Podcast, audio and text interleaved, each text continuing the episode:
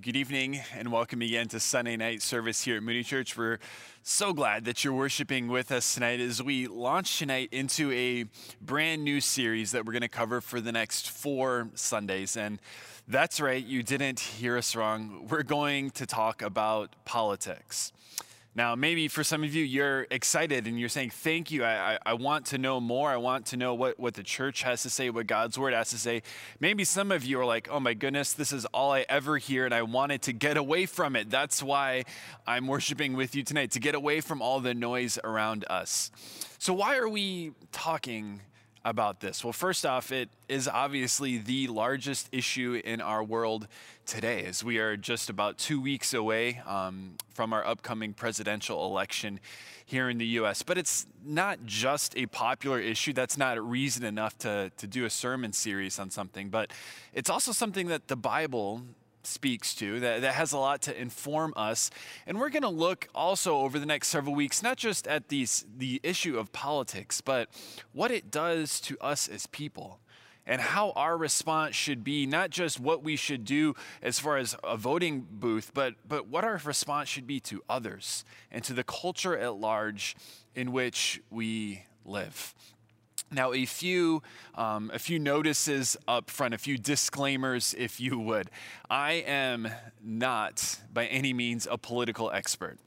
I have never studied politics formally. I never interned in Washington, D.C. I've pay honestly quite little attention to it compared to what someone who'd be very interested in it is. So I am not an expert on political matters. Also, I want to give you this disclaimer. If you came to this service tonight, if you're tuning in or you're going to tune in over the next month, and you're hoping that by tuning in, you're going to hear a candidate endorsed, or we will tell you who you need to vote for, you will leave disappointed. My goal in this is not at all to try and convince you of who to vote for or to endorse a specific candidate. Most, if not all of you, have already decided that. But my goal here in the next few weeks as we open God's Word together, as we read and study passages of Scripture, is that wherever we find ourselves on the political spectrum, whether that's left or right, whether we identify as a Democrat, a Republican, an independent, a libertarian, whatever else is out there, whatever you identify yourself as political, my hope is that all of us will feel maybe just equally uncomfortable that as God's word starts to make its way into our hearts and our lives, that we will allow our faith and our relationship with Jesus to override our political lens with which we view the world, and instead view our world first through the lens of Jesus and His word. So, we are not here to endorse political candidates. We are not here to say you need to vote for a certain platform or position. We're here to look at what God's word has to say to us and how we should live, the witness that we can have in this time that we find ourselves here in 2020. Well, I know how I have felt and I do feel about the political climate in which we find ourselves. But I was just curious. I didn't think it was so, but I was just kind of curious hey, you know what? I wonder if I'm the only one who kind of thinks certain things about the climate in which our political realm is happening right now. So I put out a question this week on my Facebook, and I just said, hey, in, in one word, would you tell me how you feel about how you would describe our political climate? Right, just one word, how you describe it. I received dozens of responses, dozens of responses from people, lots of whom are work here at church, elders at church, people who come to Sunday night service here at church. Lots of them people that I haven't seen in over a decade, people who go to church, people who've never gone to church. And I kind of compiled the, the results of that, the, the several dozen, into what's called a, a word cloud. And a word cloud goes like this that the bigger the font, the more something occurred in the people's responses to it. But you can see some themes emerging through these dozens of responses to this question How would we describe the political climate of our world? Some people, deceitful, shameful, corrupt, volatile. But the larger words are the ones that were repeated more often polarizing, hypocritical, selfish, ungodly, childish. And the most occurring one, which is, if I were going to describe it in one word, it's the word I would use, is divisive. we live in a world where the political climate, and this is certainly true of our politics, and it's kind of overlapped into a lot of different areas of life, is simply divisive. And where, where people used to be able to have civil conversations, to, to be able to, to sit down and debate and talk over things has become so polarized. Not just in political arenas, but it's, it's seeped its way into all of our lives as well. See, I wish we could look at words like that and just say, well, pff, man, that's why, I, that's why I'm not a politician, because I wouldn't want to be involved in a world like that. But the reality is, some of those spirits and attitudes over politics have certainly creeped their way into the body of Christ. Some of those words and attitudes describe how we are relating to one another in this season. And in a world that has become so divisive and polarized over issues, tonight we're going to look at why, why now more than ever, it's important for the church to stand for unity. Why unity in the body of Christ, unity in the church, if you're a Christian, why unity matters now more than ever before. We live in a divided world, so why does unity matter so much to us? Well, we're going to look at three reasons tonight that unity is so important from God's word. The first reason that unity is so important is this that our unity as a church demonstrates the power of the gospel. Right, our unity as a church demonstrates the power of the gospel. The gospel is the good news of what Jesus has done for us. Galatians 3 says this But now that faith has come, we are no longer under a guardian, for in Christ Jesus you are all sons and daughters, it's not a specific term, sons of God through faith. For as many of you as were baptized into Christ have put on Christ. There is now neither Jew nor Greek. There is neither slave nor free. There is no male and female, for you are all one in Christ Jesus. This passage speaks to the reality of the breaking down of the fundamental divisions of the day for those who have placed their faith, who are part of the church, the body of Christ, who are, as Paul words, in Christ Jesus. And to our eyes, these three kind of solutions, or these three categories, excuse me, that he has here, where we may just at the service not quite understand them. But the Jew and Greek, or Jew and Gentile distinction, was the, a foundational distinction in their day it encompassed all sorts of different areas. It certainly encompassed their worship when it looked back to Old Testament and throughout history. It encompassed politics, it, it, encompassed ethnicity and how they saw themselves. And that was a fundamental division. You had Jews and then you had everyone else. And the gospel says, well, those things no longer divide, those do not break us apart anymore. The next is this idea of being slave or free. See, in, in the time of the Bible, slavery is not like how we often in the US think of slavery being a racially motivated thing. Back in their time, slavery was such a common thing that, that anyone could have been at almost any moment soon to be subject to slavery. And if you weren't, but if you were a free person, if you were one who had slaves, who was a master, it was seen certainly as a higher status. But in Jesus, even those who were slaves to someone else were not inferior beings. They were not subject to others. They weren't second class. But even the slaves had equal standing before God as those who were free. Then he says there is neither male nor female. Now, this obviously doesn't mean that our gender no longer exists. But in this culture that was a heavy male dominated culture, females had women had hardly any rights and privileges at all. And the cross of Jesus Christ, Christianity elevated the status and the role of women to being equal amongst men before Jesus Christ. This was a radical teaching of their time. 2,000 years ago, this was unheard of in their culture. So these distinctive things, Jew and, Jew and Greek, slave or free, male and female, would have been how people divided themselves. It's said that Jewish men would often pray a prayer during the day and say, God, I thank you that I am a Jew, that I am a free Jew, and that I am a man. these things that they would find their identity on, are now cast aside because of the cross of Jesus Christ.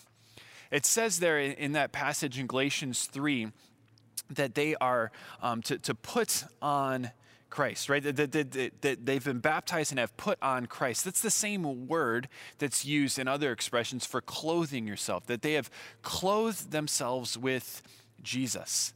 This idea of unity, it's almost like a metaphor of, of when you would go to a sports game. Remember, remember when that still happened, that people could attend sporting events? And you would look, and if you've ever been to a Chicago sporting event, like a, a Blackhawks game or a Bears game, you look down and you see the stadiums filled with people all with the same jersey on, right? It shows the unity that we have around our common team. The unity that we share isn't just something, but the unity we share that binds us together is Jesus Christ. He is the one who unites us, no matter the distinctions, the differences, the backgrounds from which we come. We are united, it says before that, in Christ Jesus, and then after he gives those categories again, for you are all one in Christ Jesus. See, our union with Christ is fundamental to understanding why we should be united to other believers our union with Christ, we have died and our life is now hidden with Jesus. Because if you're a follower of Jesus, your life is united to Jesus. What that also then means is your life is now to be united to his body, which the Bible says is the church. See, to be united to Jesus means that our call also is then to be united to his body, the church. And this is not an option that we get. We don't get to decide, yes, I want to have salvation in Jesus, but I don't want to be united to the rest of his people. No, it goes together. As Paul writes in Ephesians chapter 4, he says this that we should be eager to maintain the unity of the Spirit. It's the Holy Spirit in Jesus that brings us together, the bond of peace. For there is one body and one spirit, just as you were called to the one hope that belongs to your call one Lord, one faith, one baptism, one God and Father of all, who is over all and through all and in all. I hope you caught the key word there over and over again, right? One. We serve one God. We're all members of one family together because of what Jesus Christ has done. Now, this passage here in Ephesians is a good reminder that unity is not to be achieved at all costs. Right? It's, it's not as if it doesn't matter what you believe. No, no one cares about what you believe. Just come, come here and we'll be united together. No, our beliefs matter, eh, matter incredibly important. They are so vital to what we are. But we are of one spirit, we are of one body, we have one Lord, one faith. But what happens is, is that we can start to create our own categories of oneness that we think people need to have to be part of the body of Christ. And we start to make subcategories underneath what Scripture calls to say, no, this is what people need to assent to for unity. And unfortunately, often in our political leanings and ideologies, we have created categories that, that this is what it takes to be united, that you also think and vote and support this brand of politics. See, political differences are not gospel differences. Political differences are not gospel differences. It is perfectly acceptable for people who love Jesus Christ passionately to disagree politically. That is okay. And it happens and it will always happen. But they can still be united. See, when we, when we start to understand what this union with Christ means and being united to his body, what, what we need to understand is this Jesus didn't just come to change our behavior, Jesus came to change our identity the core of who we are. Jesus didn't just come so that you would act a different way, live a different way, vote a certain way. Jesus came to change the very core of who we are. And when our identity, when we realize that if you are a follower of Jesus, your identity is in nothing but the cross of Jesus Christ. The fundamental identity of who you now are is you are His. When you start to understand that, everything else that also describes you in your life can take a back seat and it can you can find unity with those whom you don't share that commonality. Why? Because you share the ultimate commonality and identity and that you both belong to Jesus. See back then 2000 years ago it was Jew and Greek slave and free male and female. Today in our world the, the distinctions would be different and amongst them would certainly be Republican and Democrat that those things may divide us. Our world may say, you, you can't coexist with how you look at this, but we can come together and say, yes, we may think one way or the other about politics, but before all of that, we are Christians. We are united to Jesus. And these other things don't divide us because our relationship with Jesus is the central identity on which we base our lives. Now, we only will live that way when we believe that way in our hearts. And I think, unfortunately, for some of us, the reason we don't think that way, the reason we don't act that way, is because we have allowed our identity in Christ to be pushed to the side and other things to take the place. And in this political season, we've seen that for some, perhaps that thing that's taken the place of the core identity of our hearts is a political party or position or person to vote for. I just want to encourage you to search your heart. Are you finding your identity in Jesus alone? Because unity is impossible in the church unless we are identified, unified around Jesus Christ. So, unity in the church demonstrates the power of the gospel. Secondly, unity in the church declares the love of Christ.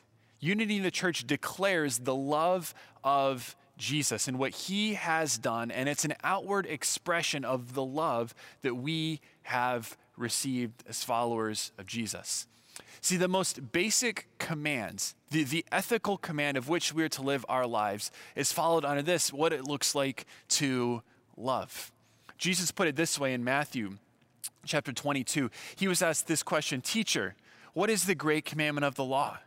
And Jesus said to him, You shall love the Lord your God with all your heart and with all your soul and with all your mind. This is the great and first commandment. And they're probably like, All right, we got it. We're to love God. And then he says this, and a second is like it you shall love your neighbor as yourself. On these two commandments depend all the law and the prophets. All of the Old Testament is fulfilled in this love God, love people. Love God, love people. See, the love that we have received from God is to transcend all barriers and boundaries that we would take uh, that we would put in place. It's why in one story in the Gospels, when, when the, the teacher asked Jesus this, he then asks the question, Well, who is my neighbor? And Jesus responds with the parable of the Good Samaritan a man who is so different than this, but he's the one who's identified as your neighbor, different in every single category that one could think of. But no, this man is your neighbor. And so, what we need to ask ourselves in this season as followers of Jesus is this What does love look like right now? What does it look like to love someone with whom I disagree politically?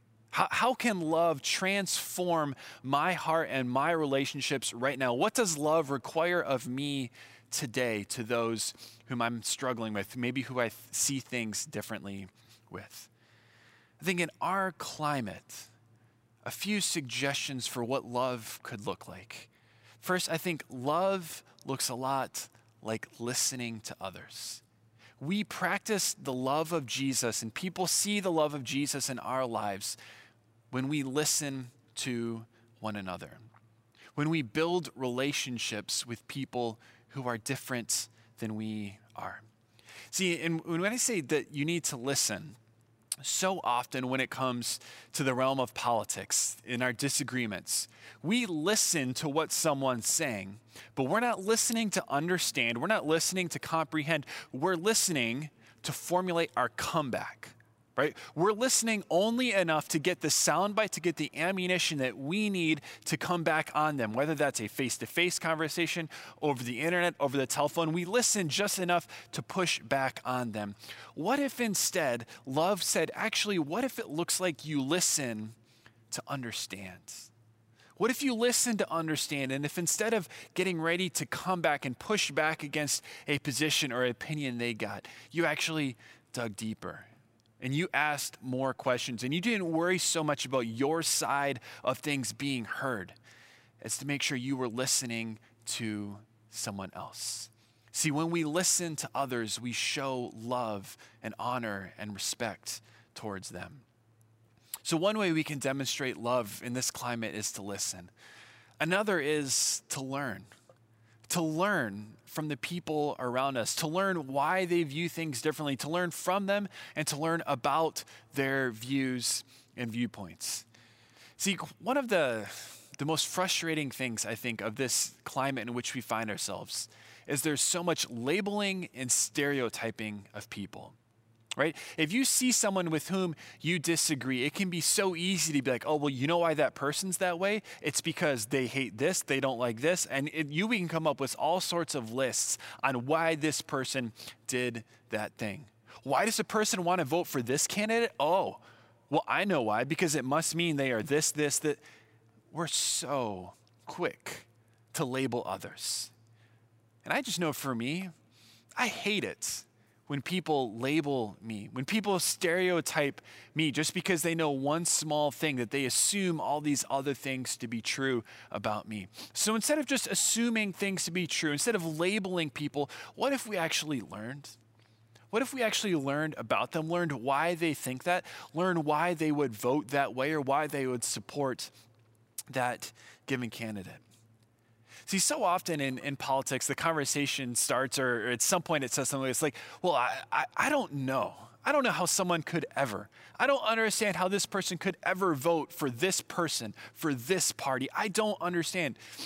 All you're doing when you say that is you're admitting your own ignorance and that you haven't begun to understand the other side of the viewpoint. See, if you have no comprehension on how someone could agree with or disagree with you politically, then you are not understanding them well. You're not listening with humility. You're not learning from one another's. See, and even if you listen to others, even if you learn from them, I want you to know this you don't need to agree with someone to love them. You don't need to agree with someone to love them. See, even if you listen, even if you learn, guess what? We will disagree on things, but you don't have to agree with them to love them. I love that, that Jesus calls us to this. Jesus calls us this, even those with whom we vehemently disagree on important issues, we are called to love. There's no escaping this command for those of us who are followers of Jesus. You think, well, well, yeah, but, but what if they're not a follower of Jesus? What if I would even consider this other person my enemy, my opponent? Well, Jesus says this in Matthew chapter 5.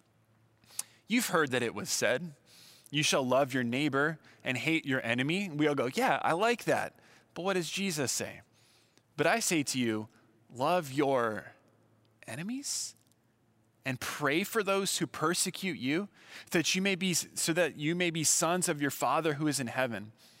For he makes his sun rise on the evil and on the good. He sends rain on the just and on the unjust. For if you love those who love you, what reward do you have? Do not even the tax collectors do the same? And if you greet only your brothers, what more are you doing than others? Do not even the Gentiles do the same. See, Jesus calls us in the midst of our climate to love one another through our differences. I love how Francis Schaeffer wrote many years ago. He put it this way It is in the midst of differences that we have our golden opportunity. When everything is going well and we are standing around in a nice little circle, there's not much to be seen by the world. But when we come to the place where there is real difference, and we exhibit uncompromised principles, but at the same time, observable love, then there is something that the world can see, something they can use to judge that these really are Christians and that Jesus has indeed been sent by the Father. See, now more than ever, may it be said that the church, the body of Christ, is known for its love. That we be united in our love for one another despite our backgrounds, despite our differences, despite how we may vote, none of those things excludes us from this command that we are to be a people defined by love. What if Christians were known over the next two and a half weeks leading up to the election as those who spoke love into the conversation? How would that start to change people's hearts? How would that start to change attitudes? So, love is a compelling reason that we are to be unified in this divisive world. The third reason that unity is so important is this that unity displays our witness to the world. Unity displays our witness, our, our testimony of what Jesus has done. It shows it to the world. This was Jesus' prayer for us as followers of Jesus, that our unity would be a witness to the world. Jesus prays this in John chapter 17. He says, I do not ask for these only, but also for those who will believe in me through their word. That's, that's us. All right, Jesus is praying for the church, those who would come after the disciples who would believe in him. He prays for us that they may all be one, that we would be united, unified, just as you, Father, are in me and I in you. So, what's the standard of unity that Jesus is praying for? it's of the Father and the Son. That's the level of unity that he says should characterize the church that we are to look for, to go for. That they may also be in us. So why? So that the world may believe that you have sent me. Our unity is so that the world may look and may see the gospel lived out through our lives. The glory that you have given me, I have given to them, that they may be one even as we are one, I in them and you in me, that they may become perfectly one, so that the world may know that you sent me and loved them even as you loved me. See, the unity of the church is a powerful witness to the world. The unity of the church is to be the powerful witness to the world. And many in Christianity, it seems like many in the church, say, well, just keep going almost from gimmick to gimmick, keep trying all these new things, adjusting church, doing different things different ways, and saying, well, maybe this will reach people, maybe this will reach people, maybe this will be a witness to the world. And I think oftentimes those people have good motives. I think we so often have, negle- have neglected the most important witness to the world, and that's this our unity as the body of Christ. Our unity as the body of Christ is the most important witness we have to the world. To reach this world in this political climate, in this season, we now more than ever need unity. Now more than ever, we need unity in the church. See, we love at Moody Church, and, and I love it too, we love to highlight our diversity. Right? We love to say how many different backgrounds people come from, how many different nations. That we're a church from all over the city who come from all. We, we love to highlight our diversity, and it is a blessing from God, absolutely. But a diverse church is not all that we're called to. See, a diverse church that's not a unified church is a failing church.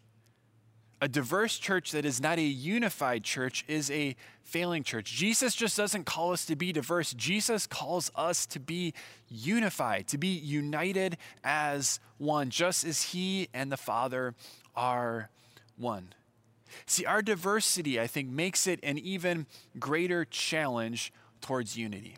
Right? I mean, if you think about it, if, if everyone who is a part of Moody Church, if we all came from the same place, if we all looked the exact same way, went to the same schools, had the same background, and worked the same type of careers, unity would not be very hard. Why? Because we would all basically have the same framework and worldview and think very similarly about these things. But one of the, the difficulties that diversity brings, the challenges, is that it provides obstacles to unity. It's more difficult because of the backgrounds from which we come. But get this diversity makes unity a greater challenge, but a greater testimony as well. Diversity makes unity a greater challenge, but also a greater testimony. I don't know if you've ever seen a group of people who are like really close and you're like, well, yeah, you all look exactly like you could all be like family. You, you just look, you act, your backgrounds, everything is exactly the same. Nothing about that is surprising. But then if you look at a group of people who are like, how did you meet each other? You are totally different. You come from such different backgrounds. You look different. Everything is so different. See, that's a powerful testimony of unity amidst diversity. And we have the chance, Moody Church, we have the chance in this city, in the diverse body of Christ that Jesus has brought here in this time, in this season. When we are united, it will be a challenge, but it will be a great testimony to our city, and to our world. See, unity in the body of Christ depends on each and every one of us. Unity in the body of Christ depends on each and every one of us. If one person fails, the whole thing starts to fail. I like to think of unity like I think of a chain on a bike. If you know me, you know I love to bike and have biked for a long time most chains on a bike have somewhere around 116 different what are called links on the chain. Now, if, it, if 115 links on the chain are working well, but there's only one, only one breaks, guess what? The whole thing falls apart. Why? Because it needs all of them to work together to be united as one chain for it to function how it should. See, if, if all of us are on board, being united, setting aside our differences for the sake of Christ, for the sake of our witness to the world, living in love for one another, but there's just one of us who's like, I don't want to do that. Or I'll say I'll do that, but I'm not going to live that. If just one of us starts to disrupt unity, then it breaks the chain. So if unity depends just on you, how are we doing? Because the reality is, unity does depend on each and every one of us. It's a powerful witness, a powerful testimony to our world today. And in this season, now more than ever, it, it can be a way that our light shines bright for all to see. See, I just want to encourage you. I want to remind you it is possible to share deep love and unity with those to whom you disagree politically. It's not only possible, it's what God has called us to. In the previous election cycle, four years ago, I remember I was here in a room at our church and I was having a conversation um, with a young man and he he was uh, there was a few of us gathered together and he was he was saying how man you know what? Just politics is so important it's so fundamental and he said I, I could never date I could never marry someone who didn't have the same political views who didn't vote for the same person that I voted for. And I said oh that, that's interesting. Can you just, just share with me more. And he, well, it's, it's just too fundamental. Like it, it's such an important thing. You, you couldn't really be with someone. You couldn't really know someone with whom you don't vote for the same person. To which I just kind of paused and I looked at him. I said, well, you know, this will be the third, this now will be the fourth election in which my wife and I have either been dating or been married.